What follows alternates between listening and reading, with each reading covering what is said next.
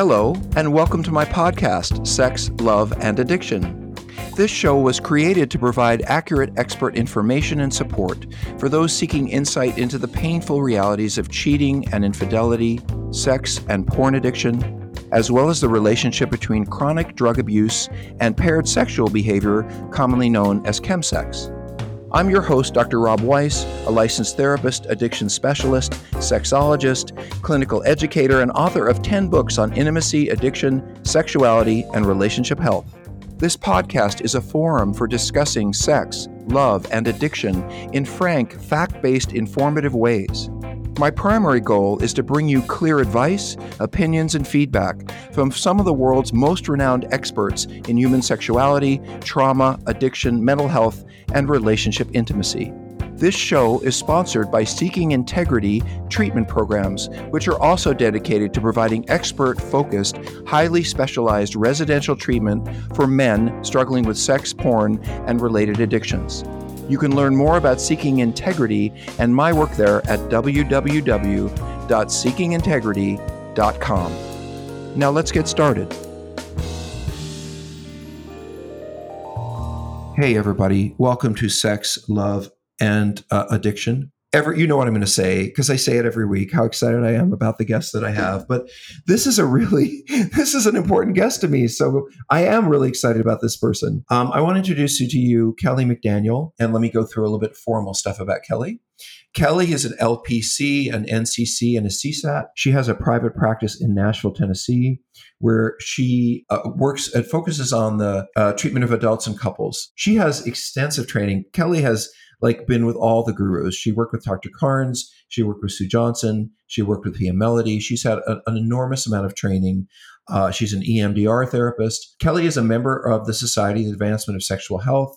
She holds an education, uh, an MA from Georgetown. Ooh, you went to Georgetown. How cool is that? Yeah. And an MA from St. Mary's in San Antonio. In 2008, Gentle Path Press published uh, Kelly's first book, Ready to Heal, written for women healing from addictive love and relationships and sexual problems. The book uh, um, really kicked off a recognition that women need gender specific um, help with addictive relationships and uh, healing from abuse. And uh, and what I'm really excited about is there was a second edition uh, edition that uh, Kelly wrote, which is expanded to include a chapter on mother hunger. And I love that term. You know, I just love I don't want to have it, Kelly, but I love the term mother hunger. And that's going to be the title of her next book. So, Kelly McDaniel, welcome. I'm so glad you're here. Thank you so much for having me, Rob. Kelly, you have really made a difference in the lives of a lot of women, even and just like me, ones that you'll never know, you'll never meet. You're one of the first people I met who really said, I'm going to write this book about women and sex and love addiction. And I guess I want to go back just a little bit to Ready to Heal. I know now it seems like ages ago, 10 years. 10 years. And yet, it, you can st- you continue to be acknowledged and and really sourced as somebody who created this material and and set us off on a path for women to get healing. So I guess I want to ask how you look back on that book or anything you want to say about that book before we talk about new stuff because it's very meaningful here. Thank you for the invitation to speak about the early ideas that came in Ready to Heal. When I wrote Ready to Heal 10 years ago, I was more concerned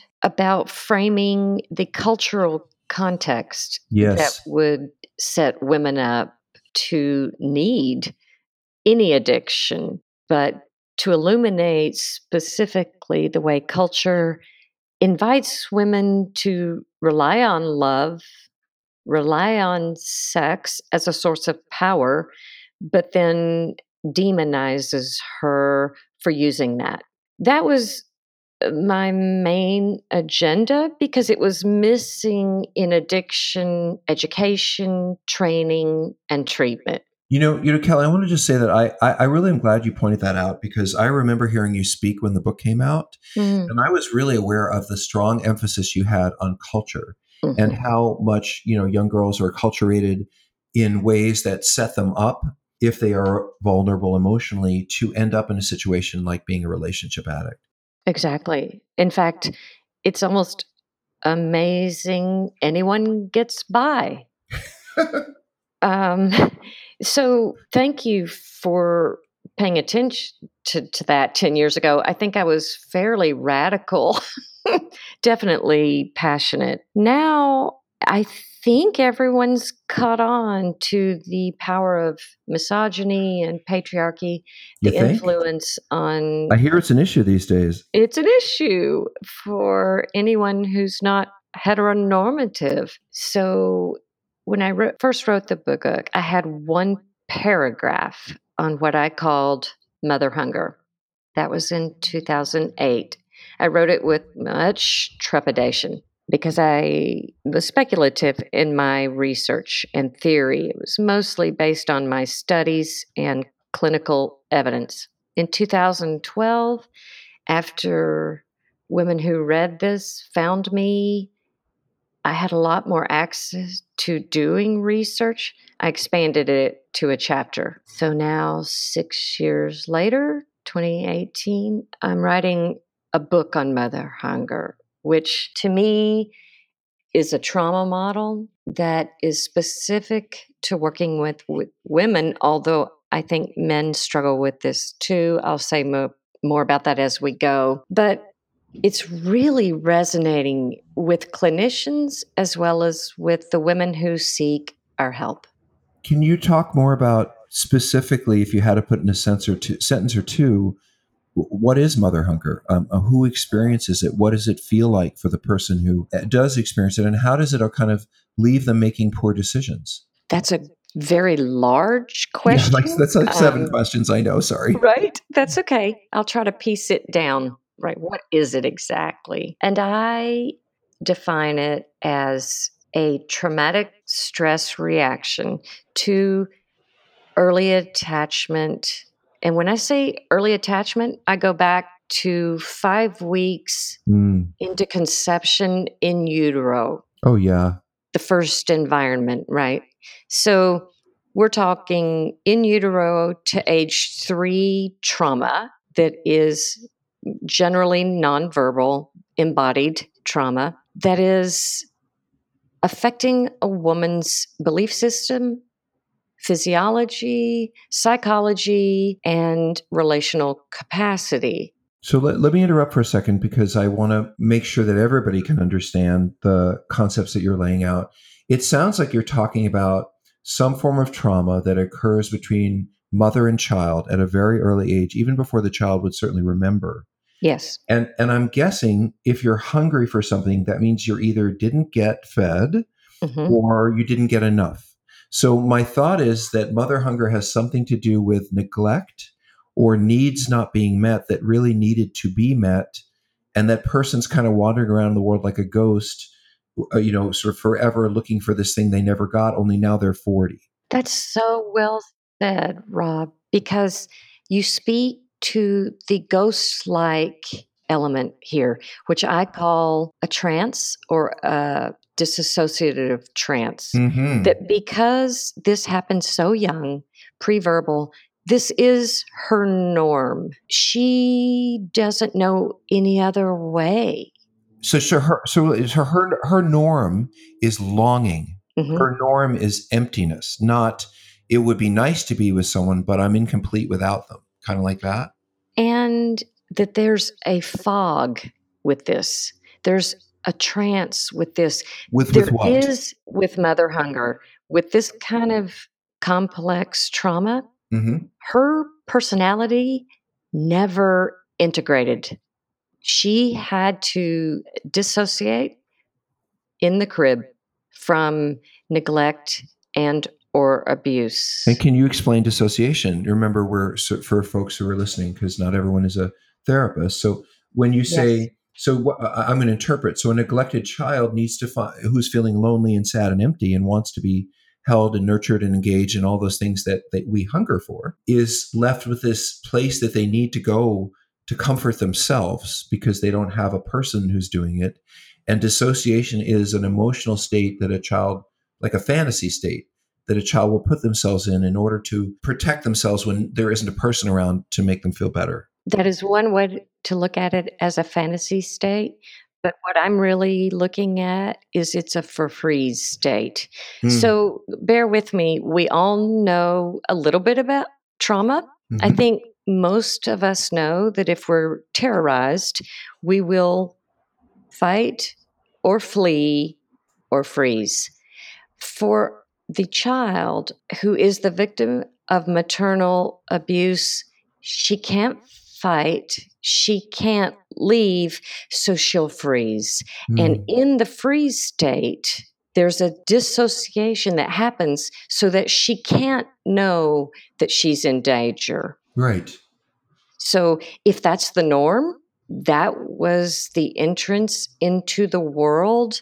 There's a huge gap between I am safe versus I feel safe that goes into adulthood. You know, it, it's fascinating to me listening to you always because I, I in thinking about trauma, I mean, I guess I, I know this is obvious, but uh, I know for me, having had a, a, tremendous amount of, you know, I had a psychotic mother. I mean, very mm. crazy, very, uh, you know, probably was very troubled when I was in, in utero. And I realized in listening to you, it just says, it's a phrase that never crossed my mind before. So please forgive me for taking the time. Yeah, but this is great. It's like there are people who have some sense of a norm for being mothered and loved, some sense of kind of, for lack of a better term, call and response. Yes. You know, I reach out, mom is there, you know, and it's, and as we say in our field, it's good enough. Right. It, it never occurred to me, and just in this very way, that if you never have that, if your responsiveness from your most important caregiver is impaired from the start, yes. then you don't even have a sense of what normal or healthy is. You've never experienced it. That's beautifully said. And why this work to help women find, develop, and be okay with a self mm. is the first time she's done that because women, and I think to a large degree, you can relate to this as a man, we don't develop a self by ourselves. We do that in a relationship. Well, I would say n- no one develops a self alone. We all develop exactly. self as a reflection of how we're treated, as a reflection yes. of what we see in other people's eyes. That's how we come to learn who we are. Right. And our first love is our mother. Right. And if she couldn't love. And again, this is where I want to be really careful, Rob. So indulge me a moment. But every woman is a product of misogynistic culture. So every woman, to some degree, comes to motherhood with her own wounding, treated, maybe, hopefully, generally not. Not. And so she may be loving the best she can, and that may not be adequate. You know, Kelly, when you say loving the best you can, you imply that there's already a relationship. But I, I want to say that, I mean, you know, I do. Um, I'm on In the Rooms every Friday night at six o'clock. I'm on Sex and Relationship Healing every Monday night at six o'clock, talking to people live. And one of the most common experiences I hear from women, who, by the way, I don't know if you know this, Kelly, but you know, when I walk into a 12 step meeting in the world or I go to a group support for love and relationship addiction in the wor- real world, 80% men. When mm. I go mm. online to a community like like uh, like sex and relationship healing, and I'm on there talking, and I'm saying anyone wants to talk about sex and love addiction, and it's 80% women. Mm-hmm. And it's all those women who seem to feel so much safer online than publicly revealing themselves or even having to ask somebody for help about sex and love, that's very shameful, especially for a woman. So these women are coming to me online, and the most common question is not that they don't ask all kinds of sex and love addiction questions, but the most common one is I seem to date the wrong guy over and over and over again. I seem to date the loser. I seem to date the addict. I seem to date the guy who cheats on me. Why can't I choose someone healthy? Right. And I can't help but think that our most basic idea of how we would form what a good person would be for us is the same time when you're realizing what love is. And so a lot of these women that are running around with this kind of idealized version of what they think love might be without maybe ever really having experienced it. Never experienced it. Wow. In fact, profoundly in the cases of mother hunger, neglect, terror, abuse were the early attachment lessons, that's a betrayal. Uh-huh. So when we work, work with women who either betray themselves or are betrayed by their partner, it's a replay. mm-hmm. of the original wound. Mm-hmm. It's a map of where we need to go to heal. Hey there. I sure hope you're enjoying this Sex, Love, and Addiction podcast. Before we continue, I'd like to remind you that if you or someone you know or love needs treatment for sex addiction, porn addiction, or co occurring drug problems, Seeking Integrity can help. For more information, please visit our website at www.seekingintegrity.com. That's seekingintegrity.com or call us at 747 234 4325.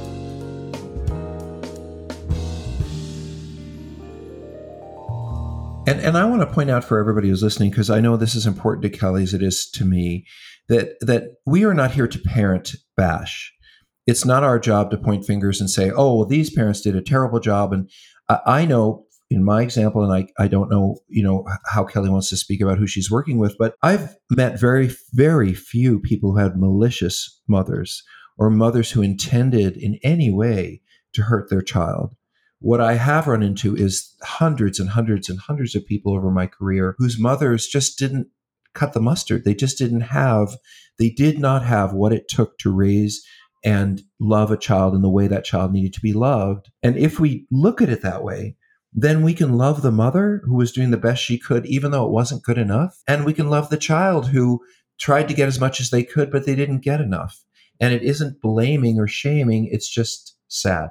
It is tragic that the greatest loss to a mother and to a daughter is the chance that they could have had a a relationship. But again, this goes back to inherited beliefs about femininity that are damaging and passed down grandmother to mother to daughter. And for women that come into work and realize how they did fail their children, oh, the grief. And, and I will say, if that mother has matured enough in her adult life to be able to reflect on that. That's right. As we know, there are many mothers who are sadly alcoholic or mentally ill or, or, or impaired, and they can never see. They never can. And that's hard on us, the children, because we have to indulge our parents who think they were just the best mom ever.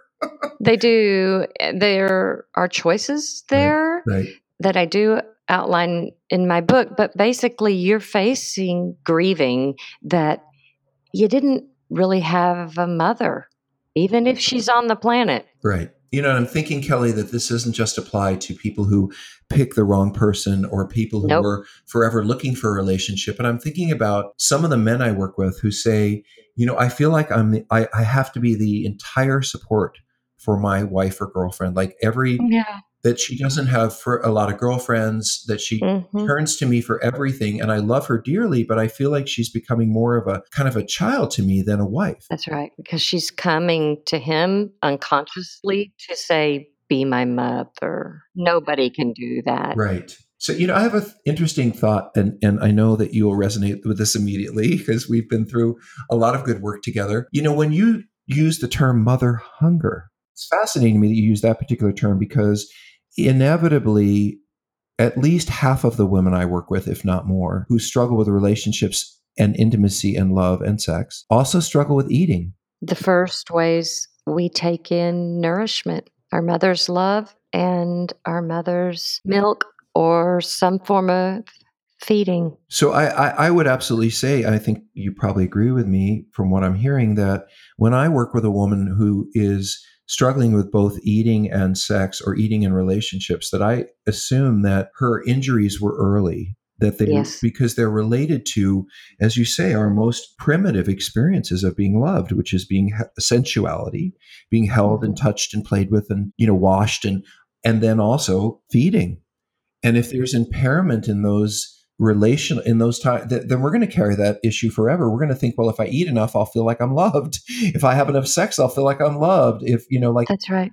The touch deprivation is huge. Mm-hmm. the starvation or overindulging is embodied nonverbal but being acted out with food and relationships. And I'd like to add that early on, you and I were talking about how mother hunger is really a gender sensitive name for early trauma. Mm-hmm. But I don't call it post traumatic stress. And let's think about what Michelle Mays has done with partners women who have found themselves betrayed by their partner in some kind of sexual, erotic, relational way. She's very clear that this is a complex trauma because it's not over, it's present, it's right now. Well, unless a woman has lost her mother, it's still right now. Can you say more about that? That any type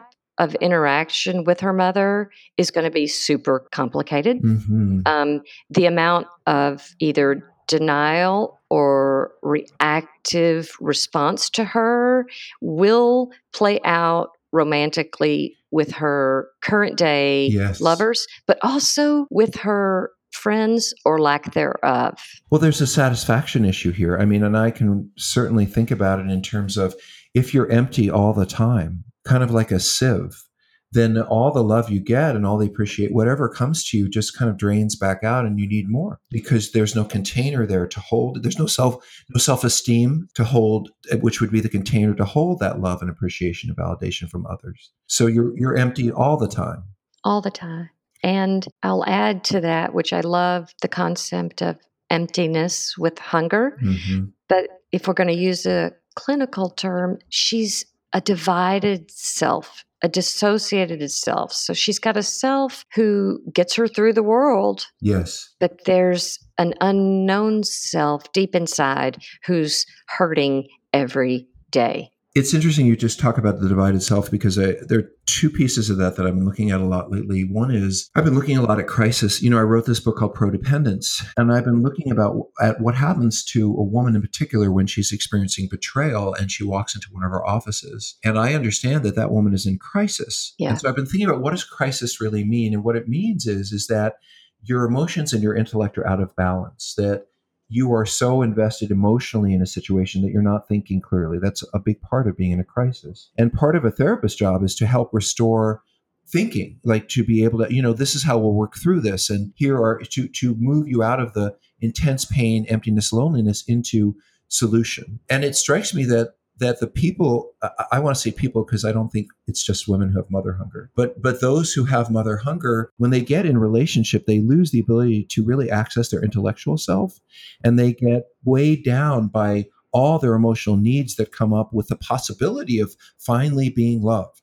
Well, exactly, which is why mother hunger treatment is very different than standard sex and love addiction treatment. It is more related to the treatment we've learned in EMDR training and somatic training that what we're doing as clinicians is sitting with inside the grief for hours, days. This is why one hour a week sometimes is nowhere near adequate. This is why longer intensives work to imprint into the brain an embodied new belief that, hey, she sat with me for three days.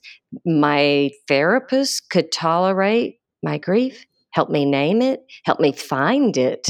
Women won't find this by themselves. And sometimes it's too hot to touch. One of the things that I had to write about, didn't have to, chose to write about in Prodependence was about what women have had to do in our culture to succeed and to get ahead. And a lot of what happened in the 60s and 70s was women really doing their best to be like men or become like men, more aggressive, more assertive, you know, less focused on building community with other women, less empathic, more about more like men. And that's what women in the past had to do to get ahead. But something was lost in some of that, I think. And, and, I want, and I consider myself a feminist, so I'm only as much of a feminist as I can be as a man. so sure. I'll say, as a male feminist, I think that from what I see, women gain their strength with each other that yes. that when women come together as a community that that's where their strength is that's where their power is and kelly you will laugh at this but i say this a lot and i want you to correct me if you think i'm wrong but i actually think that one of the ways that women tolerate men is with each other I mean, we're difficult. We're narcissistic. We're ego focused. We're demanding. We're solution focused. We are non empath. You know, men are men. And it's fascinating to me that the way I see w- healthy women handle men is they because I, I, listen. I hear you, ladies. You call each other and you say things like, "Oh my God, I can't believe my husband this," or "I can't believe my boyfriend that," or "Do you believe we spent this weekend doing this?" or "Can you believe he won't help me with that?" And I realize that you know, while that is I, would prefer that we were just more stand up and did everything you needed us to do. But the point is, is that women really find their deepest strength not only in their primary partner and family, but in a community of women who support them. And healthy women, I think, have that community throughout their lifespan or they create it. And and the women we're talking about turn to men looking for this. Yeah, because if you think about it, if your first broken heart was your mother, mm-hmm. why would you trust women? Mm-hmm. Women become instead competitors right. or some object to be used if you're bored and lonely, right. but rarely a source of admiration, strength, guidance. It, it, takes a long time for women with mother hunger to trust women. Mm-hmm. But doesn't that mean, okay, this is a dumb question maybe, but if I don't trust men, then I don't trust myself because I am right. a man. So how does that apply? I think that applies somehow. It totally applies, which goes with the divided self, dissociated self. Women with mother hunger do not know themselves and can't trust their choices. That's one of the biggest losses. Mm-hmm. Strength. They haven't yet built right. a core sense of this is me. Mm-hmm. I can take up space without being either abusive or a doormat. Kelly, I've read your work and and appreciated your work and watched your work, and I have to say that as a man, if I put the word man in and remove the word woman, I think it would be every man I've ever worked with. What I would call the hole in the soul that addicts talk about. When I think about what it takes for a man to a, a sexually addicted man or a sexually impulsive man to allow himself to be vulnerable enough to focus on one person rather than racing all over the place and being terrified around intimacy. I think about mother hunger. What we deal with is attachment disordered people who were often before they can remember it disconnected from their most meaningful relationships in a way that has impaired them for life and they don't even know it. How do you see that why why did you not make mother hunger gender neutral? Well, Great question. First off, I want to acknowledge that when I was writing this, there weren't enough resources for women. Mm. There were resources for men, and I love Ken Adams' work about enmeshment, yes. which touches on really one form of mother hunger at the hands of a mother who's so self obsessed. Right, that she suffocates this child. And so, talk about having a hard time naming what you didn't get when you over received things right. that you didn't want. Too much right? of this, too much attention, too, too much. much. Right. That's right. So mother hunger speaks more to, I mean, enmeshed children, daughters and sons, yes, they have mother hunger. They didn't get the mothering they needed, but they got a lot of stuff. Mm-hmm. So they may not resonate with the term hunger mm-hmm. because they're full of stuff they don't want, but they're full. Uh-huh. Whereas with hunger, it's almost easier to name because mom was generally out of control with rage, mm-hmm. Unavailable with mental illness or addiction. She did abuse her children mm-hmm. in ways that are more overt mm-hmm enmeshment's more silent. It looks like, oh, what a sweet mom. Mm. Hollywood fantasizes this. Mm-hmm. They make it look good. Mm-hmm. With an uh, abusive mother, I don't think anybody likes mm-hmm. the way mm-hmm. they look. Mm-hmm. They don't want to talk about it. We really don't want to think a mother could hurt her children in ways that I see all the time. And don't we profoundly underestimate the effect of postpartum depression? And how that affects the mother's ability to provide that love because unless she is absolutely miserable and willing to get help for herself you know she'll try to barrel through that but what she may not see is her her lostness her depression her hurting is actually not meeting the needs of the child as it could and most likely is inherited mm-hmm. yes, it's yes, her yes, own yes, dealt with grief, pain mm-hmm. at what it is to be a woman in patriarchal culture, trying to nurture a baby all alone and no telling what her relationship with her mother is. But I think postpartum depression is a symptom of post traumatic stress from her own upbringing. Oh, by the way, I wanted to um, give you a note on post traumatic stress because you said obviously this is not that, and you're right. But I'll give you a term. I have a colleague and a friend I've developed by the name of Christine Courtois. And Christine is really, she's really been a leader in the trauma field going back to, she opened the first women's rape trauma centers back in the 70s. And Christine is amazing. And uh, yes, one of the things yeah. that she talks about, and that actually she's involved with working with the American Psychological Association, is trying to come up with a diagnosis that she calls, and I think you'll appreciate this, early complex trauma. That's what this is. Which is not just one thing that happened and generally not something that happened like war or a fire or something when you're older, but but it's the complexity of the broken interaction between profoundly broken interaction between parent and child that leaves that person with trauma like addiction, like relationship problems, like behavioral issues throughout the, their lifespan. Exactly, because the trauma forms before language, before yes. the frontal cortex makes sense of it. So it is wired into the body mm-hmm. as the norm. This is what love feels like. This is what the world feels like. It's a dangerous place. And even when my relationship is going well, under stress, I will regress because that's what mm-hmm. people have wounding do. And I'll become this needy mess that I don't want to be right in front of you. Um, yeah. Yeah. Kelly, I, I, you know, one of the things that touches me in talking to you, and I think everybody can hear this, is your compassion. And you clearly have deep empathy and love for these women and a desire to help them heal. And I, I can hear that in your voice and I see it in your writing. I'm, I'm so grateful for you. Tell me how people can find you if they want more of Kelly McDaniel. How do they find your work? How do they find you? Well, first of all, thank you for giving me a voice so that your listeners can learn more about this if they'd like to. And you've always been a champion for those of us that are navigating helping people with addiction. So thank you. I'll give you one more than that. I think I opened the first two women's centers for intimacy disorders that didn't have men working there or going there for treatment. Exactly. In that way, understanding that women need gender specific attention, at least for some part of their treatment, Be- right? Well, if you're going to heal a mother wound, they're going to have to bond to other women. And you're going to have to. Mother wounded women will look to men for attention. And that even yeah. the man can be an 80 year old janitor, but she will look to his attention before all the other yeah. loving women in the room because that's her brokenness. And he may look safer than a woman mm-hmm. because women with mother hunger transfer their attachment needs mm-hmm. to men early on to their daddies, a brother, an uncle. And everything the culture supports. That's right. So I don't think I answered your question, but we could talk on and on. We have we so do. much to say here. So, how can they find you, Kelly? Right. Best way is kellymcdanieltherapy.com. Wow, that was easy. And tell me the names of your books and how they can find those. Well, my new book is called Mother Hunger Healing Your First Broken Heart. And that is also a way you can find me if you Google that. Ready to Heal is the other book.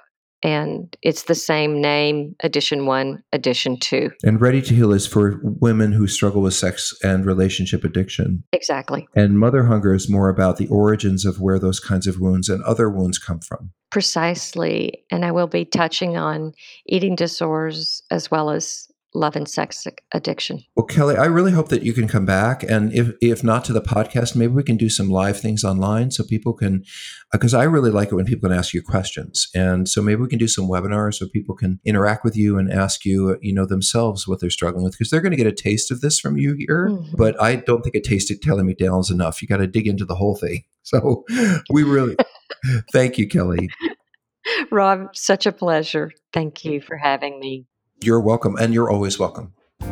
Hi, this is Dr. Rob again. Thank you for joining us today.